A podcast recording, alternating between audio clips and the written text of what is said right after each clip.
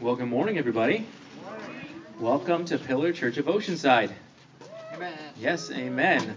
After a week of of seeing um, a virtual Mark Miller, um, we are gathering back together. Thank, thanks be to God for that.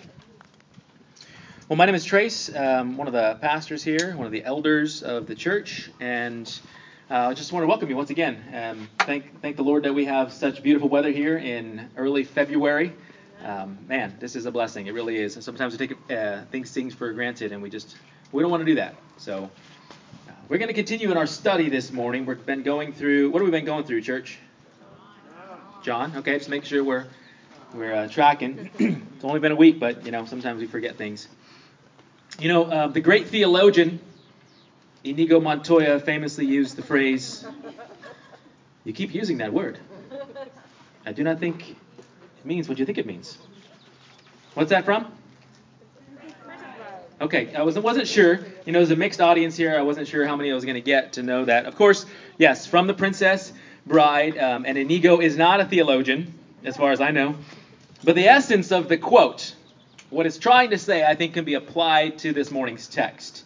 So, in the world of Christianity, to be born again is a fairly common phrase. Would you agree with that? Right, absolutely. But when you ask someone, or you even ask yourself, to explain what that means, you're going to get a variety of answers. You're going to get some incomplete answers. You're going to get some flat out wrong answers to what it means to be born again. And part of the confusion exists because of how our passage this morning is translated, how it's laid out, and because of the things that we've been taught as believers. We need to get it right because, as Jesus himself says, eternity is on the line here. So here's what we're going to do this morning we're going to explore the how and the why of being born again. And me think, man, that's that's real basic. Like I got this nailed. Anybody, anybody got it nailed? You want to come up and, and preach off the text? I mean, okay, I just want to leave space for that. Um, uh, one of my old commanding generals back in the day, General Mattis, used to say, "Brilliance in the basics." brilliance in the basics. That means we, we don't move on from things until we've mastered them, and one of them is understanding what we're talking about here. So I'm going to read our text this morning. If you want to turn with me in your Bibles to John chapter 3. John chapter 3 is where we are, or if you have a Bible app as your preference, you can turn there as well. A couple of real what we'll call famous um, scriptures contained within the text here this morning. Would you read with me, starting in John chapter 3, verse 1? Here's what it says. You don't have to read along with me, but just follow along. Now there's a man of the Pharisees named Nicodemus, a ruler of the Jews. This man came to Jesus by night and said to him, Rabbi, we know that you are a teacher come from God, for no one can do the signs that you do unless God is with him. Jesus answered him, Truly, truly, I say to you, unless one is born again, he cannot see the kingdom of God. Nicodemus said to him, How can a man be born when he is old? Can he enter a second time into his mother's womb and be born? Jesus answered, Truly, truly, I say to you, unless one is born of spirit and of water and the spirit, he cannot enter the kingdom of God. That which is born of flesh is flesh, and that which is born of spirit is spirit. Do not marvel that I said to you, You must be born again. The wind blows where it wishes, and you hear its sound, but you do not know where it comes from or where it goes. So it is with everyone who is born of the Spirit. Nicodemus said to him, How can these things be? And Jesus answered him, Are, are you the teacher of Israel, and yet you do not understand these things? Truly, truly. I say to you, we speak of what we know, we bear witness to what we've seen, but you do not receive our testimony. If I have told you earthly things and you do not believe, how can you believe if I tell you heavenly things? No one has ascended into heaven except he who descended from heaven, the Son of Man. And as Moses lifted up the serpent, in the wilderness, so the Son of Man must be lifted up that whoever believes in him may have eternal life. Verse 16 For God so loved the world that he gave his only Son, that whoever believes in him should not perish but have eternal life. For God did not send his Son into the world to condemn the world, but in order that the world might be saved through him. Whoever believes in him is not condemned, but whoever does not believe is condemned already, because he has not believed in the name of the only Son of God. And this is the judgment. The light has come into the world, And people loved the darkness rather than the light because their works were evil. For everyone who does wicked things hates the light and does not come into the light, lest his work should be exposed. But whoever does what is true comes to the light, so that it may be clearly seen that his works have been carried out in God. Well, Lord, we just want to pause this morning once again, praying for your help, praying for your wisdom, your guidance, your strength. Um, give us the focus we need this morning to glean from your word the things that, God, bring us closer into fellowship with you. God, that deepen our understanding and our appreciation of you and who you are. God, prepare us to do the things that you call us to do, to be ambassadors for you, to be light and salt. That we cannot do these things effectively we don't know what your word teaches us. So teach us this morning, O Lord. Speak through me with clarity and focus. And God, we pray every heart to receive from you, Lord. We ask this in Jesus' name. Amen. Okay. So we're introduced to this guy named Nicodemus. And he's a very important man. He's a, a teacher. In fact, Jesus calls him the teacher uh, of Israel. So he's among the elite of the Jews, kind of the top rung when it comes to teachers here. He was an expert in all things Jewish law.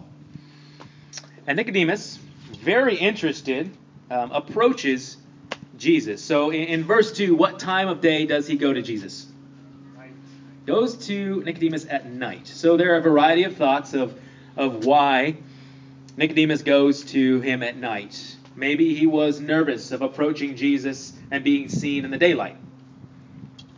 Maybe he was just so busy that the only time that he had during the day was at night. Perhaps. But most likely, it's symbolism that John is using in this text. So, as we've gone through so far, and as you'll continue to see, John uses this illustration of light and dark, lightness and dark, to distinguish the contrast between the things of God and the things of this world. So, so having said that, it seems that John is making a point that this man, Nicodemus, this great, great teacher, is actually walking in darkness. He'd not yet received the light of men that we read about back in John 1 9 through 12. So for now, it seems very evident that Nicodemus is walking in the darkness. But that could change. It might even change in John later on as we see. So keep that in mind, Nicodemus. It could be a while before we see him again, but just know that right now he's walking in the darkness. Nevertheless, he extends this greeting to Jesus. How does he address Jesus? What does he call him? He calls him rabbi, right? So essentially what he's doing is he's placing Jesus on the same turf as him. He's leveling the playing ground between the two of them. He tells Jesus straight up, We know that you are a teacher come from God. Pretty bold, right? Nicodemus, right on. Yeah, we, we know that you are this guy. Jesus comes back with his uh, initial reply. So go back to our text and see what his initial reply is in verse 3 to Nicodemus. Truly, truly, I say to you, unless one is born again, he cannot see the kingdom of God. So that term, born again, there it is.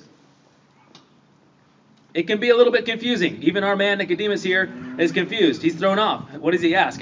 How can I how can I go back into my mother's womb a second time when I'm a grown up? Interesting thought, but when you're thinking about being born again and you don't have the context that we have, it's kind of like, is that what you're saying? Like, I'm supposed to go back in and, and, come back out a second time? Like, no, it doesn't work that way. Of course, we, we understand that. But Nicodemus just is not picking up what Jesus is, is, is setting down. So Jesus, gracious and patient, responds a second time. Look at verses 5 and 6. Truly, truly, I say to you, unless one is born of water and the Spirit, he cannot enter the kingdom of God. That which is born of flesh is flesh, and that which is born of the Spirit is spirit. Jesus expands now his explanation in such a way that an expert like Nicodemus should have begun to pick up a couple of things from the words that Jesus uses here. He says, unless a person is born of water and what? Water and spirit. So we got two things. If that's not the case, you cannot enter the kingdom of God. Now, you and me, who probably have not spent extensive time reading through the prophets, may not follow where Jesus is going here. But like I said, Nicodemus, an expert, little little flashing lights should have gone off in his head, like ding, ding, ding, ding, ding. Oh wait, I, I know this. I've heard this before. Where have we heard this before? So go with me now. We're gonna go we're gonna go where few people have gone before. We're going to Ezekiel. We're going to Ezekiel 36. And as you're turning to Ezekiel 36, just reflect.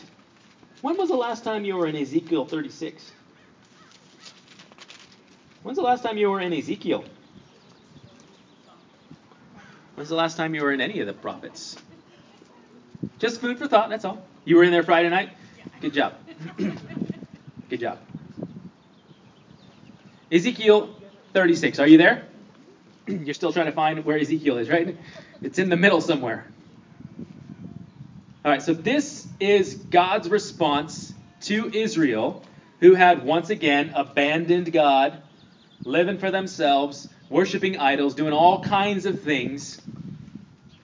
And this is what we see God responding to. Ezekiel 36, verse 22. Therefore say to the house of Israel, Thus says the Lord God. It is not for your sake, O house of Israel, that I am about to act, but for the sake of my holy name, which you have profaned among the nations to which you came. And I will vindicate the holiness of my great name, which uh, has been profaned among the nations, and which you have profaned among them.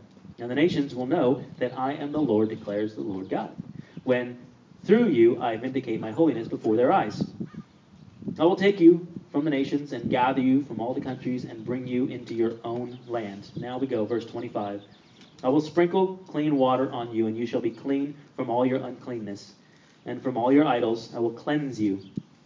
And I will give you a new heart and a new spirit, I will put within you. And I will remove their heart of stone from your flesh and give you a heart of flesh. And I'll put my spirit within you and cause you to walk in my statutes and be careful to obey my rules. You shall dwell in the land that I gave to your fathers, and you shall be my people, and I will be your God. Uh, anything in there about spirit and water? Sure. Uh, so I'm just going to really quickly reflect on this because literally we could spend the rest of our time right here, which it sounds like you, you kind of did on Friday night at Mike's group, which is great. Uh, and maybe you'll get in there uh, this week coming up a little bit further. But you weren't here. You were just in Ezekiel. Okay, well, great. So this is perhaps something new. The word translated born again, that we've been talking about, in John chapter 3, can also be translated born from above.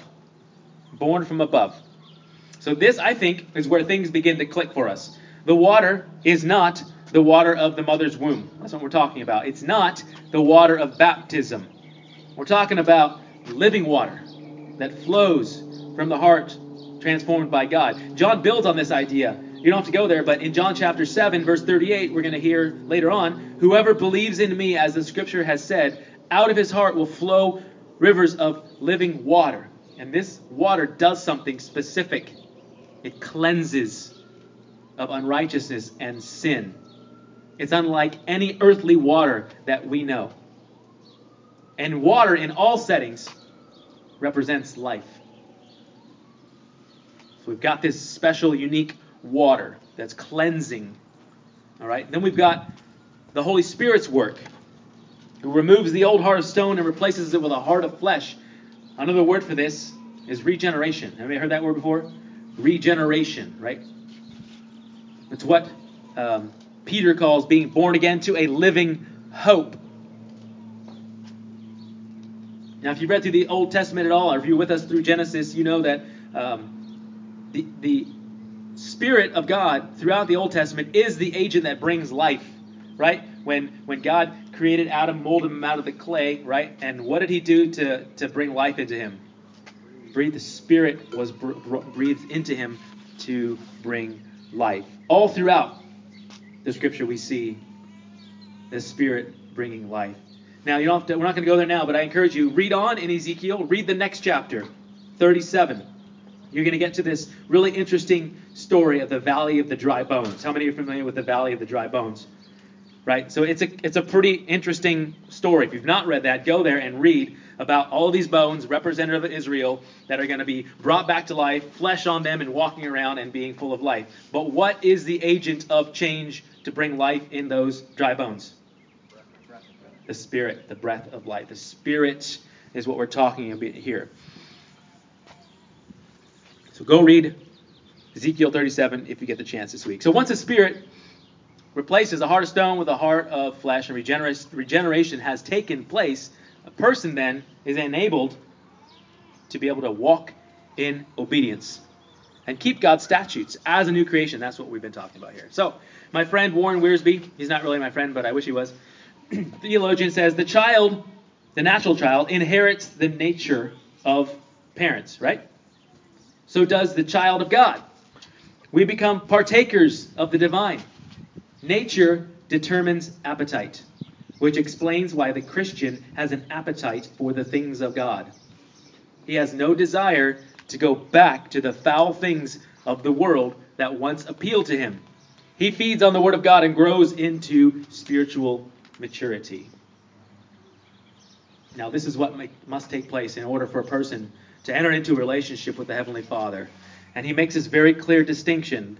That which is of the flesh is flesh, and that which is of the spirit is spirit. You can't have one foot in both camps. It doesn't work that way. There's no earthly way to understand it. And what's the illustration he uses in verse 8? He talks about the wind.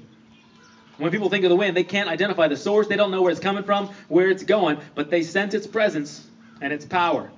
So it is with everyone born of the Spirit. So Nicodemus, in the words of scholar D.A. Horton, or D.A. Carson, says, Nicodemus had not thought of the Old Testament passages this way. If he was like some other Pharisees, he was too confident of the quality of his own obedience to think he needed much repentance, let alone to have his whole life cleansed and his heart transformed to be born again. How many people do you know in your circles right now think that they're they're good, they're okay? Their, their good outweighs their bad. When they come to stand before their maker, they're gonna they're gonna make the cut. Don't you know people like that? Well, I'm good. or even religious folks who are like, yeah, I give and I do all these things. I've paid my way in, so to speak. That's what it seems like is going on right here. But as a result, what happens here is another replacement moment. The great teachers of Israel that are all represented by Nicodemus are replaced by the one true teacher, the Word made flesh, Jesus Christ. He is now the true authority. And Jesus let him know hey, look, brother, I love you, but if you can't understand the things of, of talking about earthly things, you're not going to understand the heavenly things. Take a look at verse 14, will you, real quickly, as we're working through this passage. John 3:14 um, and as Moses lifted up the serpent in the wilderness, so must the Son of Man be lifted up. We got quite a few Old Testament references here. So, how many of you are, are familiar with what is referencing? Moses and the Israelites in the desert, and a bunch of people being bit by snakes. How, how many know that one by heart? How many were told that at night, you know, at bedtime? Right? It's it's a subtle hint. It's not even footnoted in in my translation, but it's a powerful illustration. And it's only a couple of verses, so go back with me into the Old Testament. We're going to Numbers now. Numbers is near the beginning.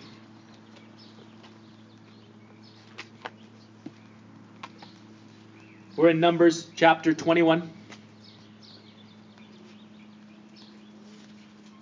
Numbers 21, I'll give you a minute to get there. Verses 4 through 9. Numbers 21, 4 through 9. This is Israel wandering in the desert, having come out of Egypt on their way to the promised land. From Mount Hor, they set out by the way to the Red Sea to go around the land of Edom. And the people became impatient on the way. And the people spoke against God and against Moses. Why have you brought us up out of Egypt to die in the wilderness? There is no food and no water, and we loathe this worthless food. Then the Lord sent fiery serpents among the people, and they bit the people so that many people of Israel died. And the people came to Moses and said, We've sinned, for we have spoken against the Lord and against you. Pray to the Lord that he would take away the serpents from us. So Moses prayed for the people, and the Lord said to Moses, Make a fiery serpent and set it on a pole, and everyone who is bitten, when he sees it, shall live. So Moses made a bronze serpent and set it on a pole, and if a serpent bit anyone, he would look at the bronze serpent and live. Weird story, right? Like, why is this in the Bible? Well, so that a couple thousand years later, Jesus could use it as a reference, pointing to actually to a type or a shadow or a, a way of communicating himself. So just as the serpent was lifted up on the pole, Son of Man needs to be lifted up on a cross. Why? To save us from sin and death. So in that camp of Israel, says Wiersbe, the solution to the serpent problem, it wasn't killing the serpents, it wasn't making medicine, it wasn't pretending that they weren't there, um, passing anti serpent laws, or even climbing the pole. The answer was looking by faith at the uplifted serpent. That was the answer. The whole world has been bitten by sin, and the wages of sin is death. God sent his son to die, not only for Israel, but for the whole world. And how is that person born from above or born again? How is he saved from eternal perishing? By believing on Jesus Christ, by looking to him in faith. Now, do you see the, the parallel there? And why this is included in that? It's just a, a little detour, but I think it's important. So, if water and the Spirit from John 3 and Ezekiel sort of explain the mechanics of the how of being born from above, there's one more layer that we want to look at really briefly, and that comes from Mark's gospel account. In order to participate in what we just outlined, we got to carry out these steps in Mark 1:15. Mark says, "The time is fulfilled, the kingdom of God is at hand." And then what? Repent and believe in the gospel. Repent and believe. That is, this, I think, is where all the parts begin to come together. So the Holy Spirit draws you in and prepares your heart. You begin to change your mind about your sin and about God. Seeing your need for His forgiveness, you believe in the process. The living water is starting to wash over you, and the Spirit is replacing the heart of stone with a heart of flesh. Now, some people would want to work really hard to uh, assign a specific order to how all these things play, play out, but I'm not even going to go down that road with you. At the end of the day, this is what it looks like to be born from above, aka born again. But why? If that's the how, the why. Why is it even possible to be born from above, to be born again? Verse 16 For God so loved the world that he gave his only Son, that whoever believes in him should not perish, but have eternal life. Perhaps the most familiar verse in the entire Bible. Jesus came to save the world. We know that. How? By giving up his own life, by, by, by laying down his life as a ransom for many. Whoever believes in him is not condemned. You see, every single person is already condemned, charged, guilty of sin and rebellion against God. That's the world's problem. We have a sin problem. And that is what Jesus came to fix. And that's what it means that Jesus didn't come to condemn the world. Quite simply, because the world was already condemned. he didn't need to condemn it again, it's already been condemned. Jesus came to save those who would repent and believe. What does the word repent actually mean? Change your mind, right? Change your mind about what? About your sinfulness and about who God is, acknowledging yourself as a condemned sinner, guilty as charged. Then you're positioned to believe in Jesus to fix the problem, to settle the debt that you owe, that you yourself could not pay. As he gave up his life on that cross, poured out his blood, a way was created. A way of forgiveness and reconciliation to God the Father. Problem is that a lot of people love being in the darkness, don't they? And they refuse to come to the light. In fact, they hate the light because it exposes their sin. You guys know anybody that um, gets uncomfortable around you because they know you're a Christian? You're like, uh, I'm not sure I can be around you. Imagine what it's like when they find out you're a pastor. And people flip on a dime. They're like, oh, they don't know what to do with themselves. As they can sense the light that you are reflecting to the world and they don't like it. But the light is the very thing that, that, that, that you need to be shining into the world, that it can expose their sin and show their need for a Savior, that they can repent and believe in Jesus Christ. But the love, church, the love that God has for His special and unique creation, us, is remarkable. Let me just share something that I think would do your heart a lot of good. Go with me all the way back to John chapter 2. Way back to John chapter 2. And Mark hit on this a little bit. John chapter 2, verse 23 and 24 is a and 25 really is a transition statement that ties all this together. Let me just read this real quick. John 2, 23.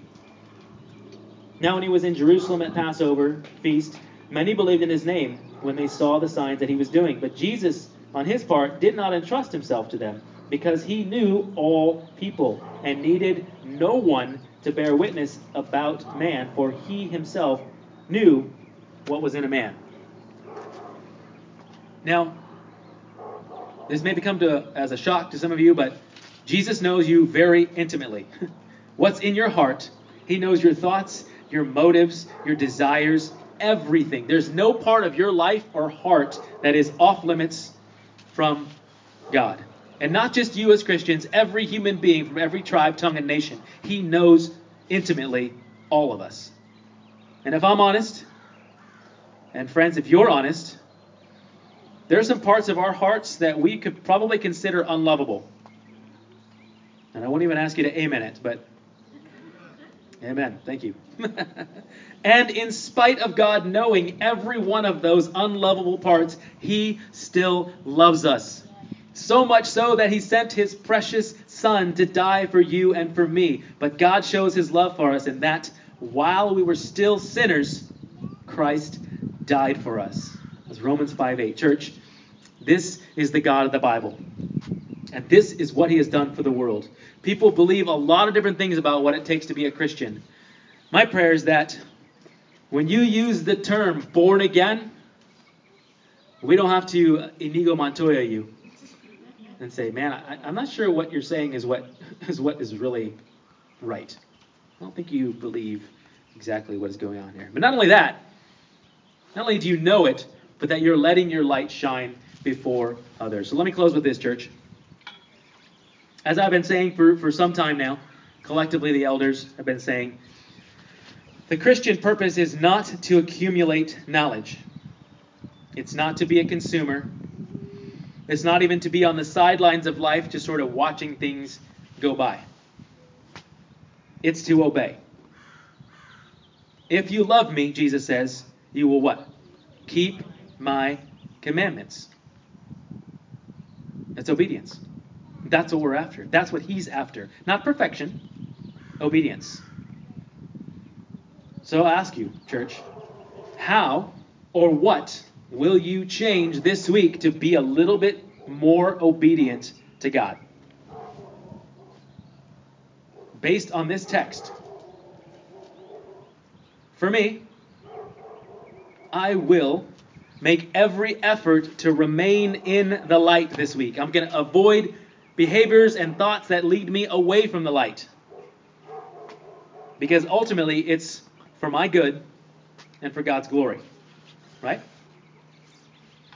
So now, when you hear people talking about being born again, you can talk and have a conversation. And perhaps even lovingly offer some correction when they maybe have a a sideways view or an incomplete view. I'd be like, oh, born again. Oh, you mean that word? Oh, that the word actually translated uh, born from above. And let me tell you about what it takes to do this. Let's go to Ezekiel 36 and let's walk through this. They'll think you're like a theologian, for real. But you got to have command of the scriptures, my friends. You got to know what the Bible says in order to apply it to your lives. So, my encouragement to you is this week, read through again John chapter 3, verses 1 through 21 and make a decision. Okay, based on what I just read, I am going to do this.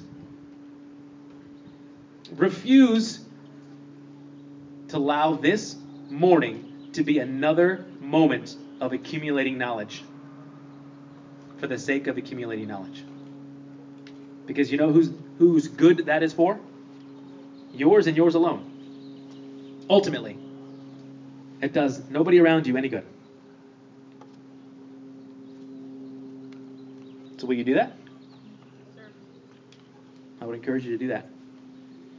And if you want to dive deeper into this text, show up at the Furtado's house on Friday night at 7 o'clock. You'll go super deep into this stuff. And it's a good, good opportunity, great way to dive deep into that.